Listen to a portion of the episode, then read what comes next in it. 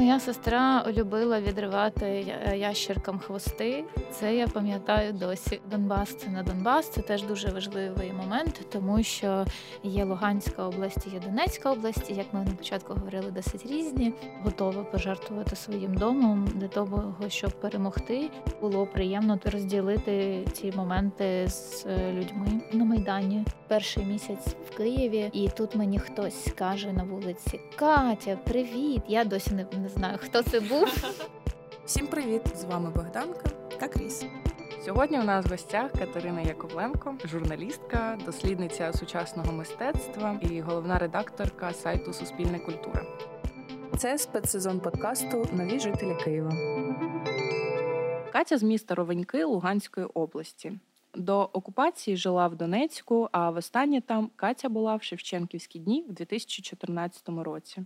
Сьогодні ми поговоримо про дитинство на Луганщині, про адаптацію в Києві, про роботу в ізоляції та відчуття втраченого дому, яке Катя мала досвід пережити вдвічі. Привіт, Катя. Привіт. Згадай, будь ласка, свої перші дні в Києві ти сказала за жовтень, що було слякотно і мерзко. Але загалом, які були відчуття, окрім вражень від погоди, як тебе прийняло місто і кияни? Хороше питання. Ну, я думаю, що перші місяці були трохи депресивними, тому що ну, це все нове. І, хоча, звісно, це не порівняти з тим, як люди зараз переїжджають, бо це все ж таки був мій вибір. Ну це насправді дуже сильна різниця між тим, коли ти робиш вибір сам переїхати кудись чи сама, і коли тебе вимушують до цього. Так, це був мій вибір. У мене тоді була робота, але моїх якихось е, зв'язків в місті не так багато було. У мене була подруга. Е, в Ірпіні я спочатку жила в неї, потім переїхала на Поділ. На Подолі я протрималась е, десь місяць.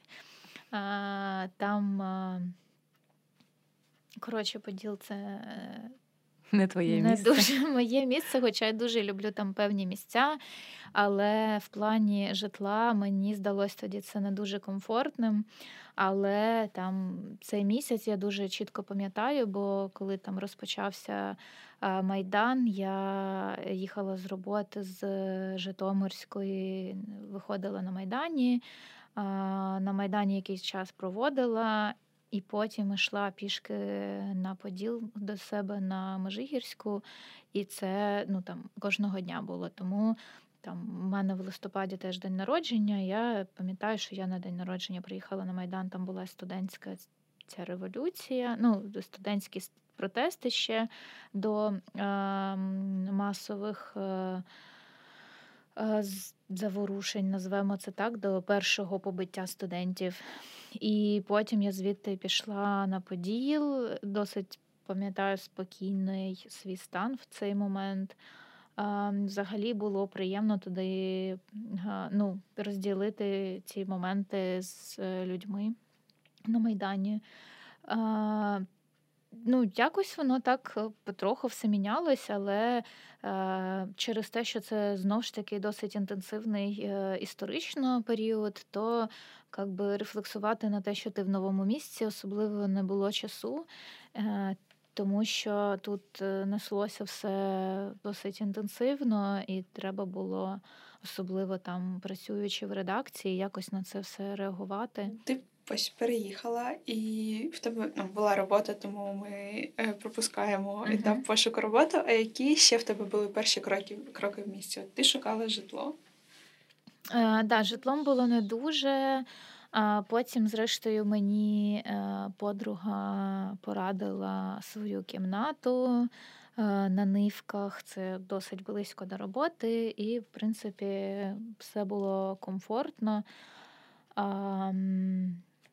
Перші, до речі, перші мої враження від Києва це лабкомбінат, який був в е, гаражі біля клоузера.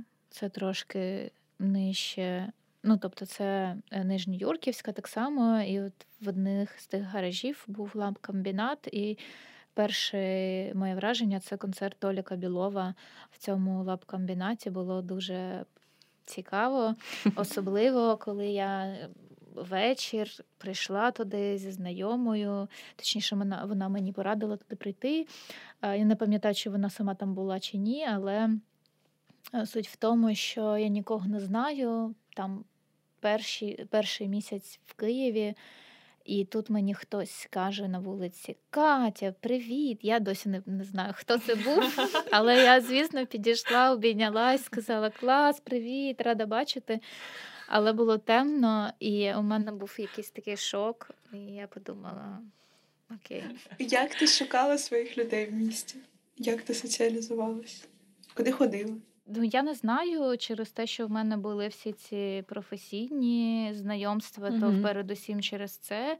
І робота, вона, в принципі, ну, вимагала знайомитись з якимись новими людьми. Я дуже довго не розуміла, в якому середовищі я знаходжусь, чи то в художньому, чи то з журналістами, чи то з кіно, чи то ще десь. І я досі насправді не маю відповіді. Ем, У мене є таке компромісне рішення цього. Я думаю, що насправді моє середовище це якісь. Е, конкретні люди з дуже різними історіями, які приїхали теж в різний час, які там можуть займатися різними речима, речами, але вони можуть навіть не перетинатися один з одним, але ну, вони перетинаються для мене особисто, і для мене ці люди є важливими, тому що вони мене підтримують, вони дають мені якусь впевненість в тому, що ну, якось все можливо, я дуже ними надихаюсь і. Ну, напевно, насправді це теж класно, тому що в мене є ці зв'язки з ну, з різними середовищами професійними. І через це я дізнаюсь багато цікавого, що там могло би бути поза моїм а, зором. Е, я зараз подумала, що ти ти ж якраз переїхала в Київ, і ти згадала, що ти ходила на Майдан.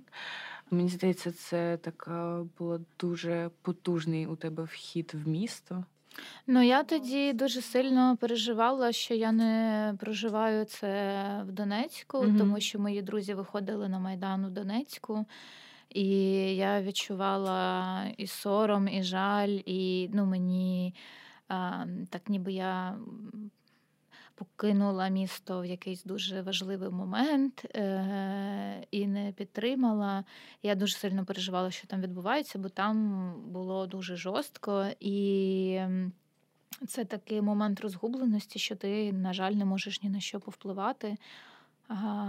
З Майданом в Києві було легше, тому що там більше людей виходило, там було більше підтримки, і е, якось в цьому відчувалось більше такої енергії. А е, в Донецьку завжди з цим трошки було складніше. Ну там найбільший е, протест відбувся на початку березня, коли загинув один з активістів. Це 22-річний студент Донецького університету. Тоді був і. Ну і тоді на вулицю дійсно вийшло дуже багато людей, було багато стрімів, але до цього це була така більш е, маргінальна історія. А В який момент ти почала себе відчувати більш-менш впевнено в місті? Зараз. Зараз? Чому так? Цікаво. Ну, у мене був рік е, поза Україною угу. з березня минулого року коли я поїхала спочатку до Львова, а потім е, у Відень. Я приїжджала в Україну на якийсь там тиждень-два. І потім знов їхала. Ем, потім з вересня я вже була там в Лондоні. Ну, тобто я приїжджала в Україну, зокрема в Київ, але там це був тиждень-два, фактично. І мені дуже не вистачало цього перебування тут. Це був мій, мій вибір, але не мій насправді. І мене це дуже сильно дратувало, тому що я не хотіла звідси їхати, а, а фактично через е, ну, окупацію Ірпіня і обстріли треба було звідти виїжджати. Mm-hmm. Ну і власне. Власне, через те, що це був не мій вибір, і мені хотілося все ж таки зробити мій, а мій вибір був бути тут. І тому, коли я вже повертаюся сюди, я кожен раз е, відчуваю себе. Ну, я відчуваю себе вдома, я відчуваю себе щасливою, я відчуваю, ну, типу, Unbelievable, як я пам'ятаю та, Фейсбуку. ну просто трава зеленіша, небо синіше, люди Жити хочеться вже більше. люд- ну да, але тут відчувається свобода, тут відчувається. Ну, багато всього тут відчувається і втома, і не знаю, багато всього. Але ну, я точно розумію, що це мій контекст, і що е, ну, моє місце тут. А що тобі взагалі допомогло відчути ось це, що твоє місце, місце тут? Я ж думаю, це е, доволі пов'язано з тим, щоб е, як ти відчуваєш місто і розумієш його, і розумієш, що ти хочеш бути тут. Е, І як ти до цього приходила? Ну, по-перше, я тут досить уже довго живу. Так. Ем, і, в принципі, багато що знаю. Я думаю, що люди мені багато в чому допомогли і дізнатися про місто, і полюбити його, і побачити його з якихось інших перспектив. Ем, Ну, але зрештою, напевно, тут іще такий момент: це коли в тебе щось забирають, що ти любиш і цінуєш, тобі і тобі, звісно, не хочеться це віддавати, то все це посилюється, всі ці відчуття значно. А що б ти порадила б людям, які переїжджають зараз, е, обирають Київ як місце, де жити, того, що їх е, будинок е, забрали, на жаль. Е, Що б ти порадила для легшої адаптації в місті? Ти як людина, яка сюди переїхала і теж прийшла ось цей е, період адаптації. Е, Я насправді не знаю. Мені здається, що в кожного це дуже по-різному. Я б дуже сподівалася, що ці люди знайдуть якесь оточення, яке їм допомагатиме в цьому, тому що люди насправді дуже е, цінні і важливі в цьому. Саме місце. Ну, я просто ще людина, яка любить ходити, і коли мені тривожно чи ще щось, я просто кудись е, іду. В Києві значно рідше, насправді е, це останнім часом вдається робити, але в цілому е, я кудись там іду і десь гуляю. Це, напевно, можливо, коли ти довіряєш цьому місту і коли ти відчуваєш себе безпечно. Можливо, там в перші, в перший час е, після переїзду відчуття зовсім інші, і, звісно, тобі не хочеться гуляти, а ти там якось борешся зі своїми внутрішніми страхами, тривогами. Я б радила йти до психолога, якщо це потрібно. Та навіть е, не знаю, приставати до людей на вулиці, щось розповідати. Головне не тримати це в собі і якось намагатись це подолати. І в мене немає відповіді, ну, що порадити людині, яка втратила будинок, тому що ну, у мене така сама історія. Там зруйнований будинок в Ірпіні, і ну, я не знаю. Я пам'ятаю просто свій, е, свій домашній чат і як сусіди на це реагували, і там були інколи такі істерики, що не зрозуміло, що б могло допомогти там цій людині, яка все життя збирала на квартиру, там мріяла рости дитину, і оце все. І там просто е, якийсь уламок чи що втрапив якраз в дитячу кімнату. Ну тобто там була досить е, травматична історія. Ну і власне рівень переживання теж може бути різний, але. Якщо вам треба якась допомога, звертайтесь до тих, хто вам може її надати, бо дуже правда важливо не тримати це в собі і якось а, намагатись це пережити. Я себе заспокоювала тим, що якщо це єдина моя втрата за цю війну, і якщо це означає, що ми переможемо, то я готова пожертвувати своїм домом для того, щоб перемогти. І це я себе так особисто заспокоювала. Подкаст жителі Києва є на п'яти платформах: SoundCloud, Spotify, Apple та Google Podcast і на YouTube. Не забувайте підписатись на зручній для вас платформі. Ти зустріла повномасштабне вторгнення в Ірпені. І виїхала на початку березня, і, як ти вже сама згадала, твій дім і твоя квартира, зокрема, постраждала через обстріл.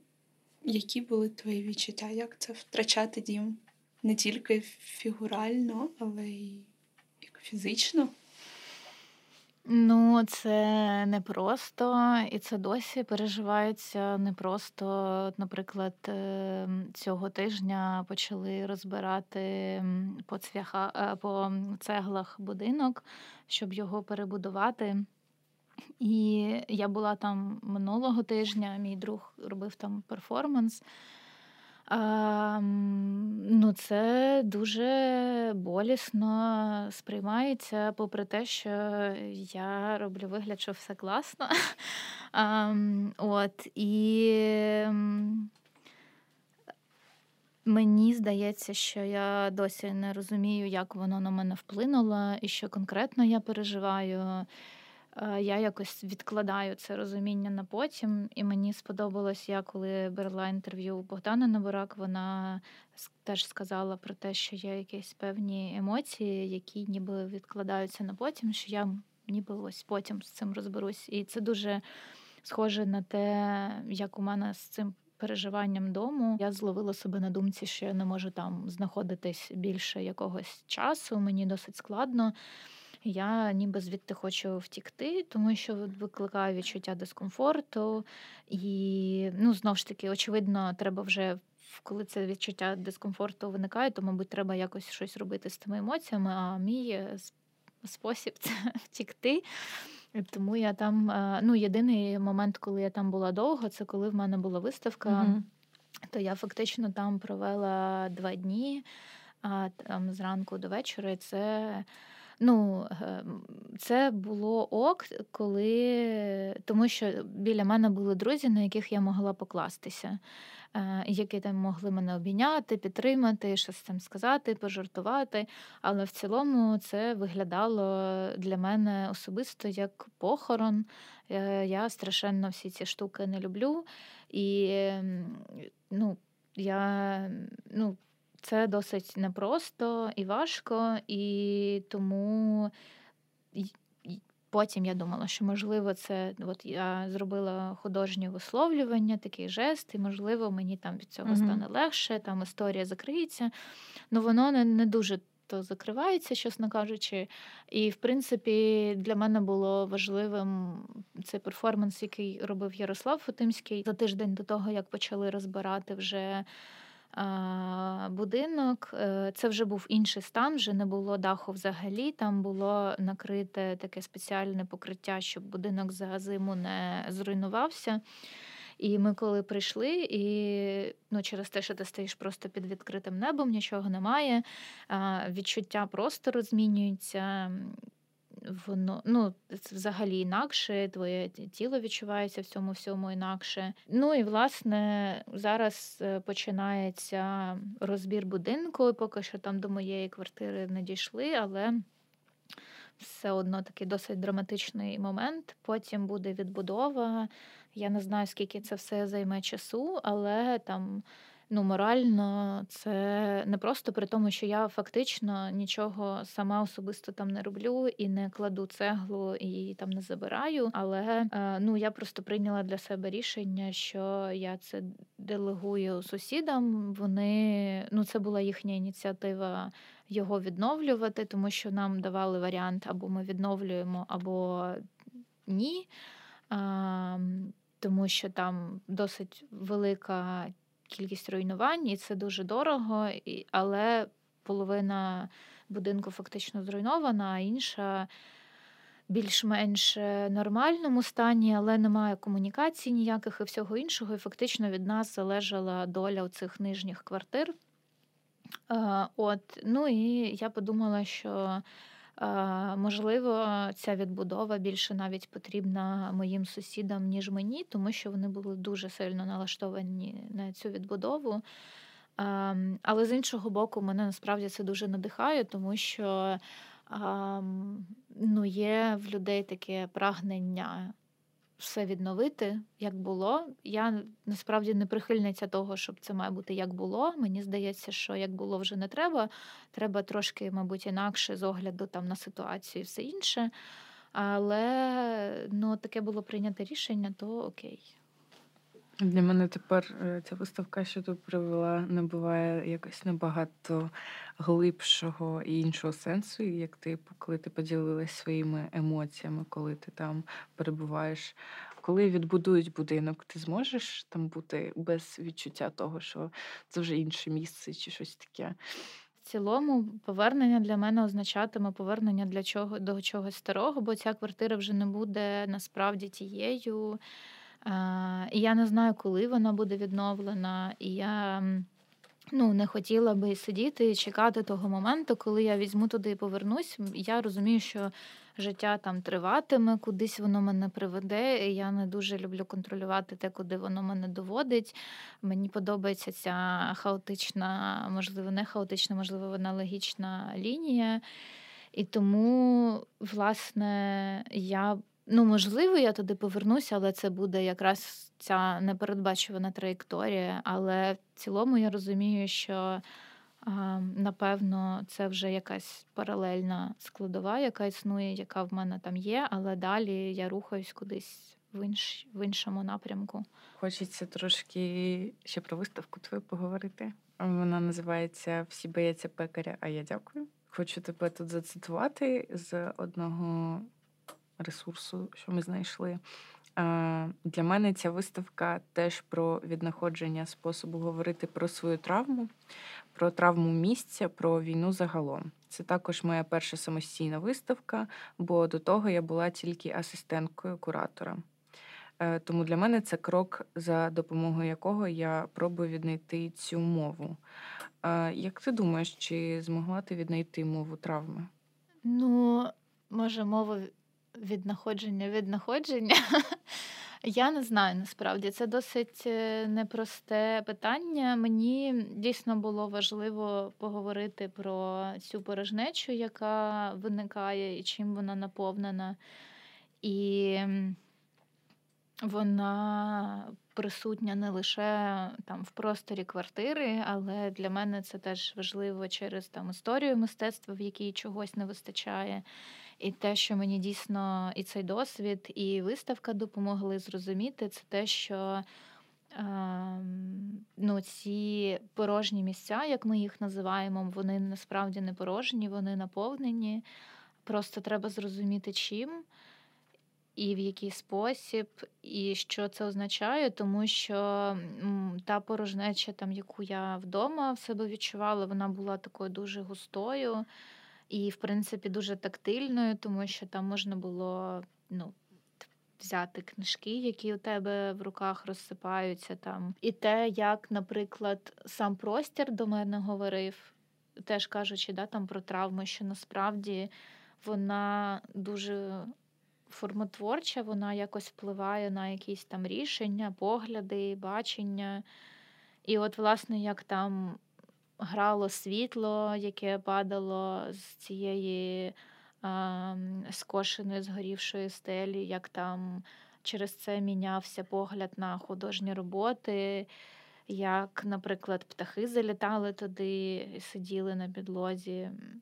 Ну, тобто, все це дуже сильно впливало на розуміння того, що як там моє особисте відчуття трансформується, і, власне, чим є мистецтво, бо мистецтвом, ну, ти якби бачачи всю цю красу руїни, да, і тоді виникає питання, що взагалі чому ну, про зв'язок краси і смерті. І потім в образі цього дерева Е, точніше, палиці, яка встромлена в землю і потім стає деревом. Для мене знайшлася відповідь про те, що ну, там, життя наше циклічне, історія стала для мене більш е, зрозумілою і яскравою. І коли ми там кажемо про те, що чогось немає в українському мистецтві, то треба добре подумати, чи дійсно його немає, або якщо його немає, то чому саме? Чи то Богдана Небрак, чи то Яна Супоровська писала в Твіттері е, про те, що коли кажуть, чому в нас немає там Нобелівських лауреатів, Оскарів чи чогось іншого, важливо розуміти, що цих людей, скоріш за все, закатували, вбили, е, депортували. Тут просто можна нескінченно перераховувати список злочинів, які були вчинені щодо наших, нашого народу і там менших народів, які живуть на території України або разом з нами до кримських татар, до греків кримських, це уруми, якщо я не помиляюсь. Да, це дуже сумно, але це важливо розуміти і сприймати, і намагатися віднаходити інформацію про це. У жителів Києва є ютуб канал. Бігом підписуйся, став вподобайки, а також дзвіночок, аби не пропустити вихід наступного епізоду. Коли ми готувались і досліджували твою історію, і мене, і Кріс, думаю, особисто дуже вразило на те, наскільки ти активна і, якщо так можна назвати, продуктивна людина. Скільки всього ти вже встигла досягти. Це дуже надих... надихнуло насправді. Особисто мене. Я така сижу, думаю, блін, теж так хочу. Чесно кажучи, мені інколи цим досить дорікають, але я не впевнена, щоб я змогла якось інакше. І мені здається, що особливо в даних умовах мені здається, що я мало працюю, хоча у мене зовсім немає вільного часу, і мені хочеться ще кілька днів, е, діб, е, там годин. годин. Але я обіцяю, що якщо вони з'являться, я їх буду витрачати на те, щоб стояти біля дерева і нюхати, як пахне вишня навесні в Києві. Клас. Ти долучалась до багатьох культурних і медійних е, проєктів. Ще з університету влаштовувала різні тренінги і також досліджувала і досі продовжуєш досліджувати сучасне мистецтво, і вже навіть свою виставку е, зробила. І це дуже круто. Але питання таке: ким маленька Катя хотіла бути в дитинстві?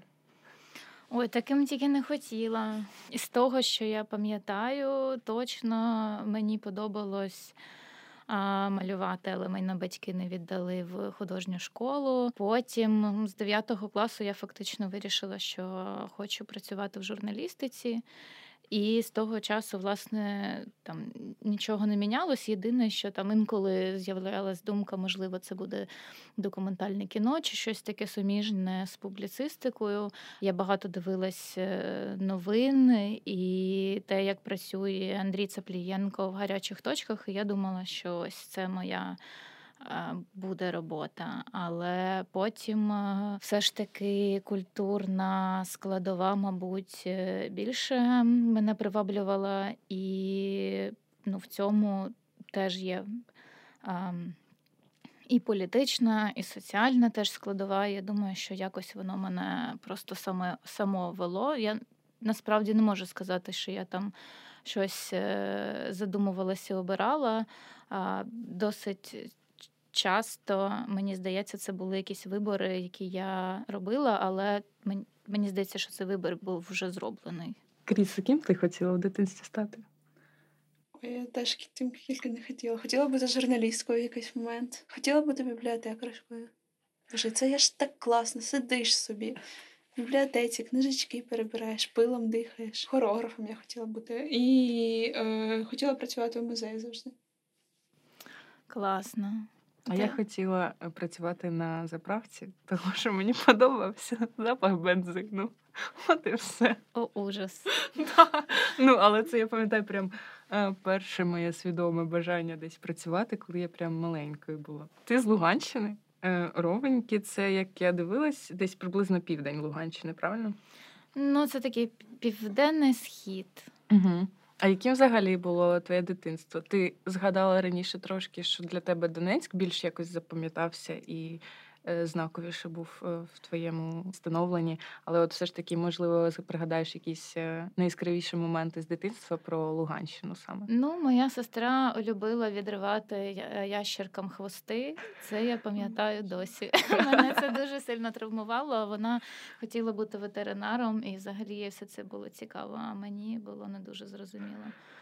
Ось, але насправді дитинство теж е, досить е, яскраво пам'ятаю якісь е, моменти, але кажучи там про запахи, то запах степу, звісно, досить сильно. І такої як би, сушеної трави, і чебрецю, і липи, яку бабуся сушила, тобто всі ці речі, запах е, асфальту, мабуть, теж. Е, кажучи про такі специфічні запахи. Останнім часом я багато також думаю про якраз ці пейзажі, і багато разів, можливо, вже комусь говорила про те, що мене тоді дуже сильно вражало, як е, ми приїжджали на вихідні до бабусі, ти там виходиш до кінця вулиці, а там шахта побудована, яка вже не працювала. А за цією шахтою починається степ, і там просто дикі дикі поля, і трава може бути висока. Це відчуття себе в просторі такому широкому, воно дуже сильно надихає. Клас, я тепер дуже чекаю до окупації Луганщини і Донеччини, і тепер дуже реально хочу туди поїздити. Обов'язково. І ти зводиш мене на Кальвіус. Я запам'ятала, як називається річка в Донецьку. Да, до речі, про Кальміус там е, було класне місце. Всі ходили на набережну, і це було таке місце зустрічі для ну не те, щоб неформальної молоді, але, ну, скажімо, в цілому для молоді. Я пам'ятаю, коли дивилась на карті, де знаходиться твоє місто, е, мене прям вразило, наскільки це близько до Росії.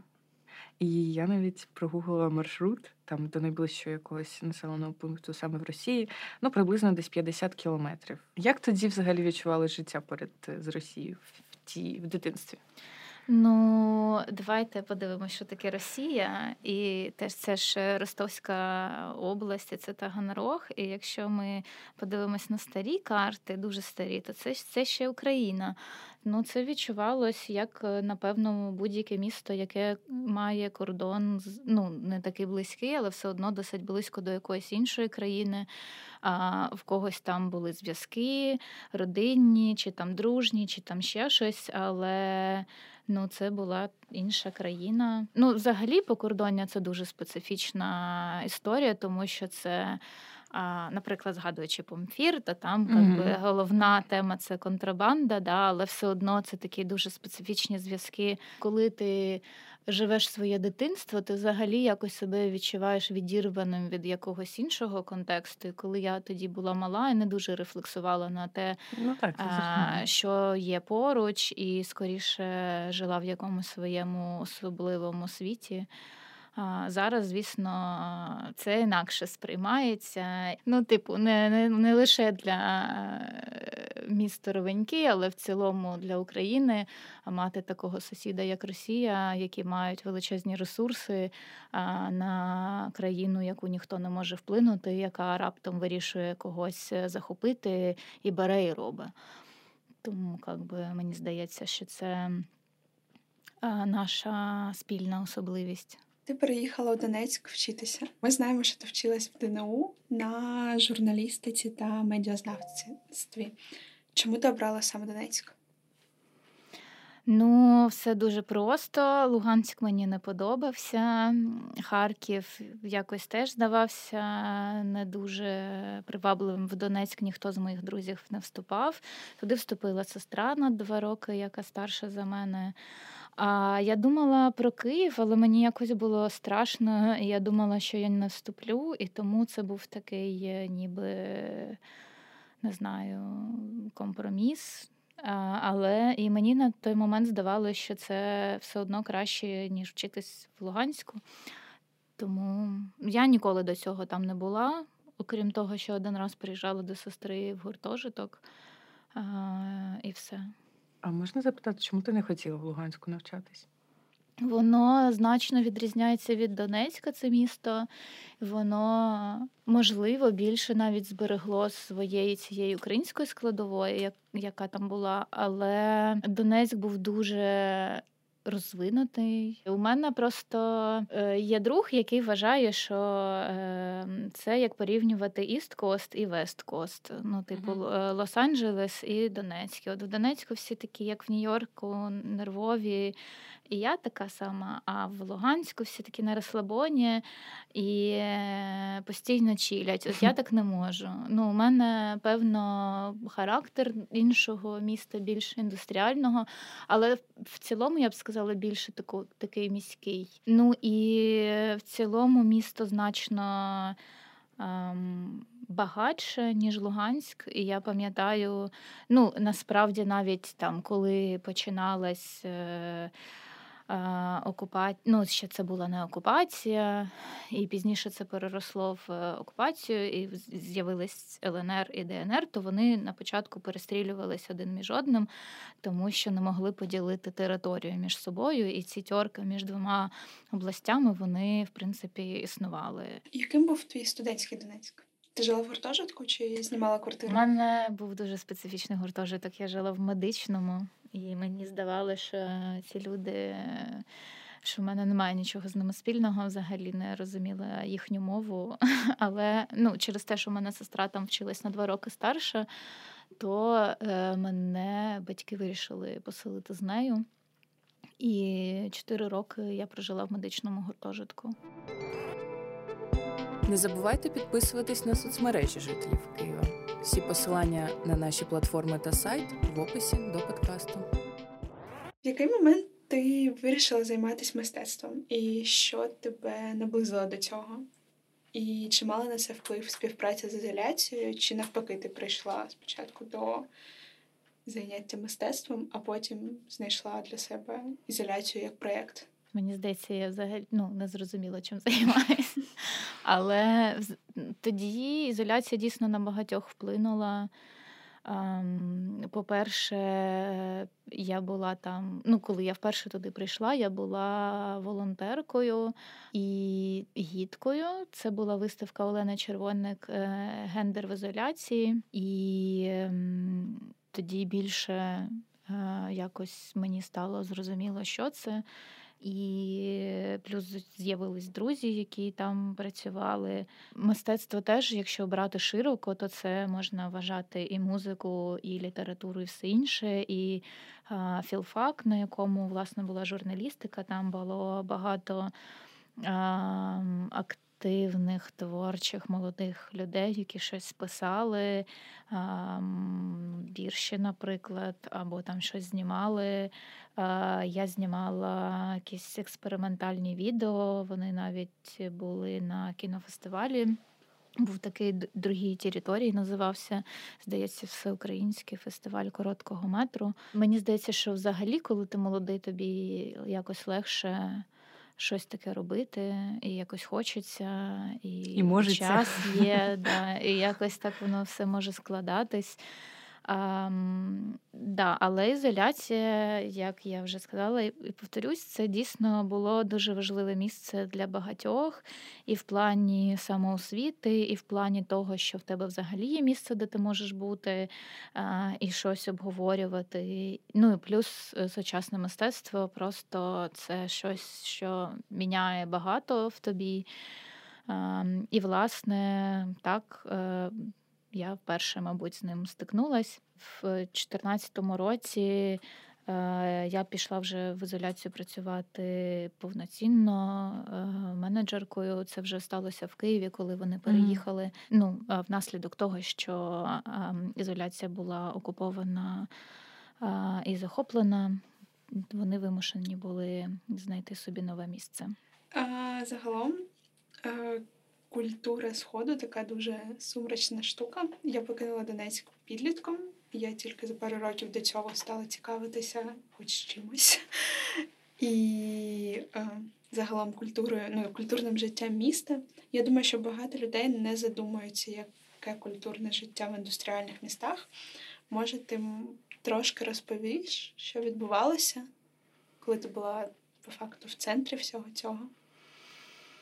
Ну, я думаю, що насправді найцікавішим, тому що найінтенсивнішим роком був 12-й, ну, 11-й, 12-й, тому що, окрім ізоляції, це ще там відкрилась трошки задовго до того галерея Арт Донбас така. Ну, вона зараз е, ДНРівська галерея. Да. Плюс е, СКМ е, робили кілька виставок сучасного мистецтва великих. Плюс був е, фестиваль індустріальної культури, який робився в партнерстві, здається, з його інститутом, якщо я не помиляюсь, або німець... ну, німецьким консульством, посольством точно. А, Ну і плюс це ж роки, коли відкрився аеропорт, і лоукости, і з'явилась змога кудись їздити. І взагалі Донецьк бачили як таким місцем, яке з'єднає принаймні авіашляхом Європу і Азію. І я пам'ятаю, що колись прийшла на презентацію майбутнього цього аеропорту, і там говорили про концепцію відкритого неба, про якісь е, пільги для європейських компаній, які б могли прийти і туди і робити там якісь свої представництва і все інше. Тобто тоді існувала якась така. Ну, утопія утопічна вже на даний момент можна сказати ідея про те, щоб зробити його таким прямо центром світовим бізнесу і IT. Але до того ще це Євро 2012, і до Євро теж було мільйон різних подій. З того, що я особисто пам'ятаю, ем, знову ж таки ізоляція робила Андрій Горохов, є такий музичний критик, і він у них працював куратором. Він робив е, фільм про Євро 2012 і сказав: Ну тут якби буде open call, зніміть мені щось. А, І це буквально було завдання, зніміть мені щось. Це не не те, що він як ну, він може не так сформулював, але приблизно він того і хотів. Щось.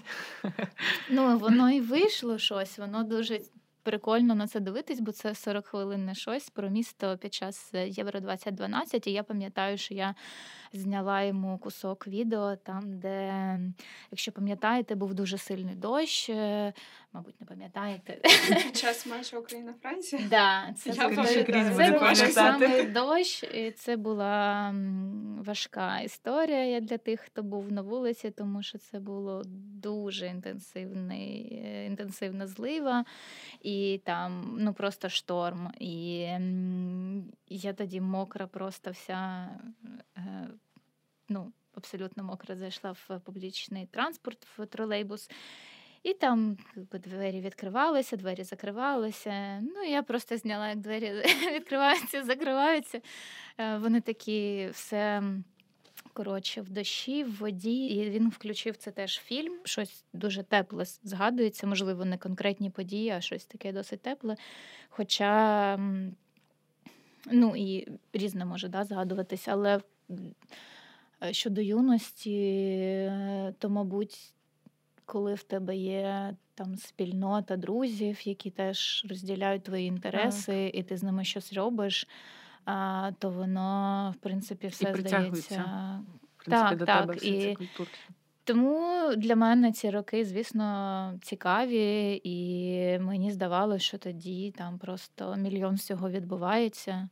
Ну, хоча, звісно, це дивлячись, чим порівнювати, але було щось цікаве. Ізоляція була першим ревіталізованим простором в Україні. Не промприлад чи арцевод, а саме вона. Коротеньке питання. Е, В якому році ти приєдналася? В 12-му? Чи раніше? Ну, е, до команди офіційно в 14-му, але на якихось певних е, конкретних проєктах, ну як волонтерка, як е, гідка, то це був чи то це був 12-й, мені здається, теж. Я тобі трішки заздрю, що ти встигла по волонтеру, бо я не встигла. Безпосередньо ти була кураторкою Донбас Стадіс, правильно?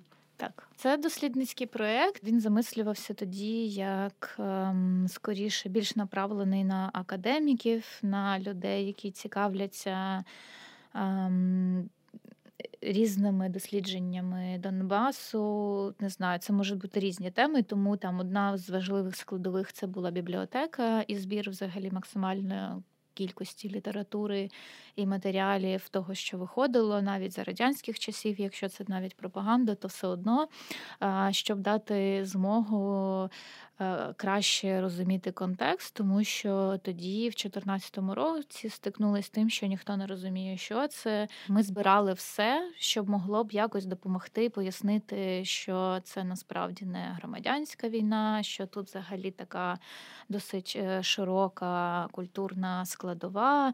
І зараз ми можемо говорити про якийсь там постемперський спадок, і про ну коротше про багато дуже різних аспектів. Ну і власне те, що Донбас це не Донбас, це теж дуже важливий момент, тому що є Луганська область, є Донецька область, як ми на початку говорили, досить різні, і це насправді дуже важливо, тому що Донбас дуже часто сприймали ну, Донецьку, Луганську область ресурсно, угу. і в часи незалежності так само. І тут можна говорити про різні політичні спекуляції, про це все Донбас ніколи настане на коліна і все інше це теж ресурс, але в такому ем, дуже викривленому вигляді. А як би ти взагалі описала цей період життя в Донецьку і що тобі дала ізоляція? Ну, я думаю, що вони на мене дуже сильно вплинули. Я не можу сказати, як саме і через що саме, але це передусім зв'язки з людьми, це розуміння мистецтва. Ну, якось так. Це якщо дуже коротко. Це був мій вибір. Я була задоволена своїм вибором до певного там моменту, тому що далі все одно ти стикаєшся з тим, що це все одно є місцем, яке насправді не настільки має ресурсу і можливостей, особливо там для творчих чи там молодих людей. І багато людей звідти теж їхали. Хтось в Харків, хтось їхав в Київ, і власне це теж було там моє розуміння того, що, мабуть, і я звідти в якийсь момент поїду. Але я дуже рада, що я там працювала власкором, і я дуже багато місць е, відвідала як кореспондентка. Я писала про грецькі весілля в якихось грецьких сілах, і я б ніколи в житті туди не потрапила, якби не ця робота. Е, тому е, насправді я всьому цьому дуже вдячна, тому що у мене є досвід, якого можливо немає в когось іншого. Та виходить як класний майданчик, з якого почати своє таке не знаю, як це краще назвати, мистецьке життя в контексті мистецтва, дослідження всього цього і розвитку. Я просто думаю, це ж, напевно, тобі було десь років 20 тоді, коли ти почала, може, трошки більше. Ну, десь е, так. От, І ну, і мені трошки зараз це відгукнулося, наприклад, тим, що ми робимо в жителях теж як майданчик, е, де ми почали, можливо, кожен для себе щось віднайшов. І класне місце, де ти знаходиш своїх людей, розвиваєшся і тим самим розвиваєш місце, де ти знаходишся. Це дуже ціннісно. Ти в Київ переїхала в 13-му році. Е, виходить, е, коли ізоляцію окуповувала, ти не була в Донецьку. А взагалі розкажи, як пройшов ось цей переїзд, як саме переїзд ізоляції, як ви її перевозили? Ти якось приймала в цьому участь чи ні? А, Ні, взагалі, для мене, чесно кажучи, загадка теж, як це все відбувалось, тому що, наскільки я розумію, ем, все почалося під час літературного фестивалю, який вони проводили в Донецьку в 2013 році. Але сама саме захоплення будинку відбулось досить е, швидко, і, власне, через це е, не було змоги забрати якісь матеріали дуже цінні, які там є, і можна зайти на сайт ізоляції, подивитись список всього, що є, що вважається втраченим, тимчасово втраченим, я сподіваюся. Але деякі речі насправді вже не можна повернути. Ну, власне, коли вони переїхали, то е, я вже була тут в Києві і. Е, ну, Для мене там теж період адаптації був. Я мало, чесно кажучи, пам'ятаю з того часу. Я пам'ятаю, що там мій особистий переїзд це був жовтень 13-го року, і це була. Було брудно, холодно і депресивно на вулиці. Я ще подумала: угу, класне місце я обрала для життя, дуже веселе. Ну, але насправді мені здається, що в цілому це ем, часто, коли ти переїжджаєш, ти якісь тривожні е, почуття можеш відчувати, і тому це все досить природньо. Ем, ну так, і потім, е, коли вони переїхали, то був пошук е, приміщення, в тому числі виставкового. І перша виставка відбулася якщо я не помиляюсь в хронології, перша була е, скурована Клеменсом Пулом в публічних місцях. Не пам'ятаю, як вона точно називалась, але скажімо. Біля КПІ в парку е, була представлена робота здається, Аліни Якубенко, там, де е, вона робила проекції з військовими в кушарях такі, і можна собі уявити, 14-й рік е, люди йдуть, а тут е, в кушарях сидить якийсь військовий. Ну, зрозуміло, що це не видно, що це проекція, але мені здається, що у нас взагалі з 14-го року стільки було воєнних е, робіт на воєнну тему. Що коли ми кажемо Ну, коли ми чуємо там з західної аудиторії, що вони кажуть, от у вас там війна почалась в 22-му році. Ну, наше мистецтво, наприклад, свідчить про інше, що у нас ще наша війна з 14-го року почалась. Ми розпитали трошки е, Женю Монастирського, і він сказав, що ви записуєте подкаст про міфи Донеччини та Луганщини. От Женя. Розповіси, будь ласка, чому це так важливо сьогодні? Це важливо не тільки сьогодні, це було важливо в 2014 році, але зараз мені здається. Е, ну, дійсно багато змінилося, і багато людей е, мають е, вже якісь персональні зв'язки ем, з цими областями, знають людей звідти, можливо, бували за цей час там, їздили, наприклад, в Маріуполь, чи в Краматорськ, чи в Сєвєродонецьк. На якісь різні фестивалі чи покази, але все одно, мені здається, ми досить мало знаємо про ці місця і багато якихось стереотипів і міфів довкола цього побудовано. Ну, е, Тут варто сказати, що для нас з Женєю, мабуть, це якийсь особистий момент в цьому важливий, тому що нам хочеться пояснити там своїм друзям і собі насправді особисто в чому прикол цього міста і чому воно таке, яке воно є. І мені важливо розказати про правозахисну складову, бо там, наприклад, був е, звідти Іван Світличний і Марія Світлична, які були репресовані. Там був Олекса Тихий, такий теж е, вчитель, насправді, який е, боровся постійно. Ну тобто, там дуже багато всього, і з цим всім треба розбирати дивитися, щоб розуміти, як працює пропаганда, як працює політичний вплив, чому, наприклад, як взагалі а, вибудовувалися ці соціальні зв'язки, тому що теж коли місто раптом спустошується, і потім його населяють якісь інші люди, то це дуже сильно травмує. Ми нещодавно, наприклад, робили матеріал про Ему Андієвську. Ема Андієвська народилася в 32-му році в Донецьку під час е, там голодомор в країні. І Тут народжується Ема Андієвська. Подивіться на її фотки і на її картини. Це просто це супер яскрава особистість, її вірші, її картини. Воно все дуже особливе, і мені здається, воно відображає і ну, все, що вона переживала за різні періоди, там і за війну, і там за своє дитинство, і міграцію, ну і багато-багато різних речей. Не забувайте підписуватись на інстаграм жителів Києва. Всі посилання на наші платформи та сайт в описі до подкасту. Який твій Київ зараз?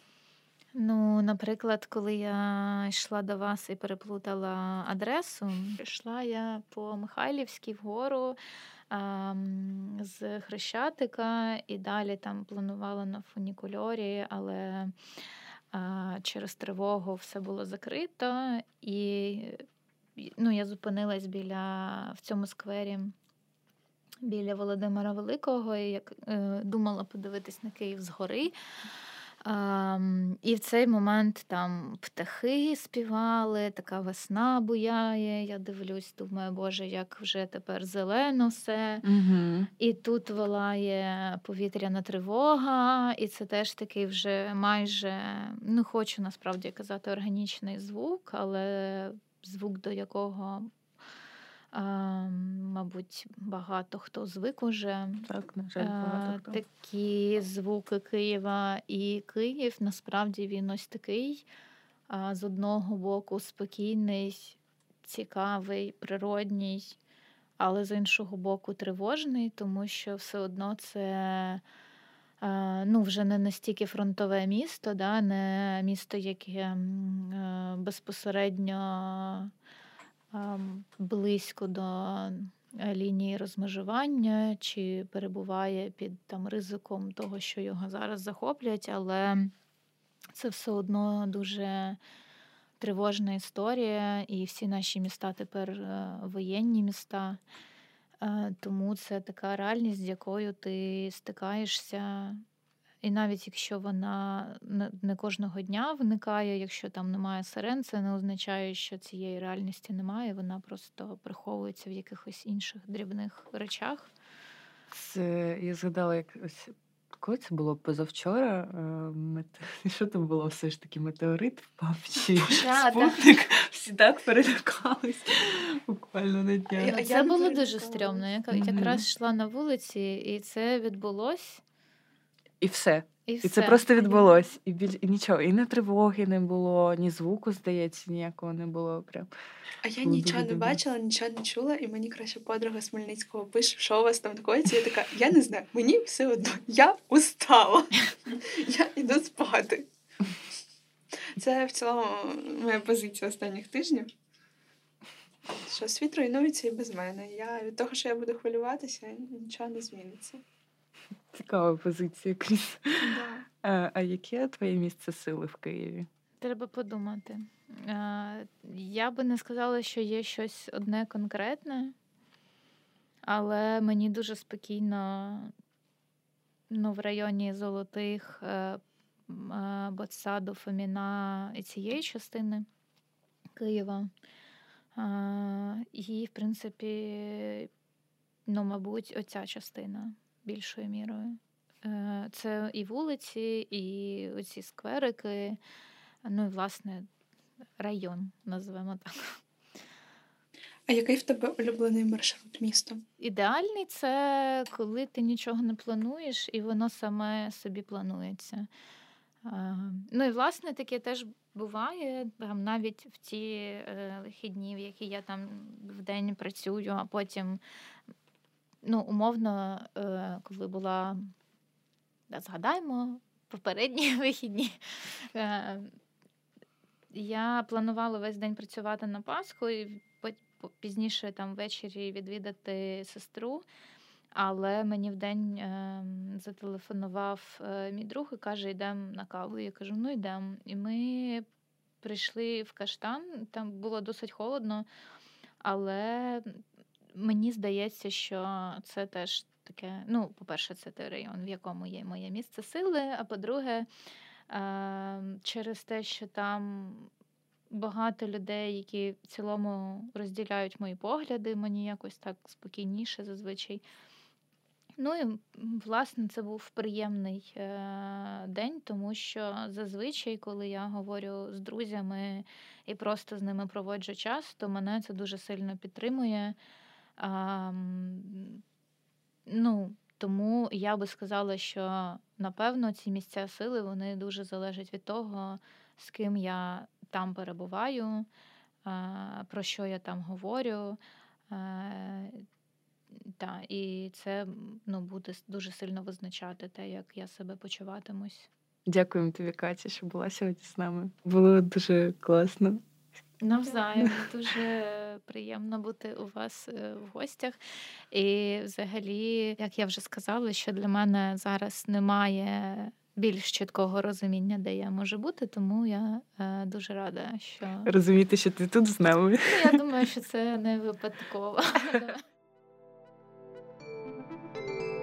Дякую тобі, Кріс. Дякую тобі, Богданка. Це були нові жителі Києва. Дякуємо, що дослухали до кінця. Не забувайте залишати реакцію на цей епізод і слідкуйте за подальшими випусками. Почуємося в наступному епізоді. Цей епізод було створено за фінансової підтримки Європейського союзу в межах проекту Зміна 2.0 фонду ізоляція.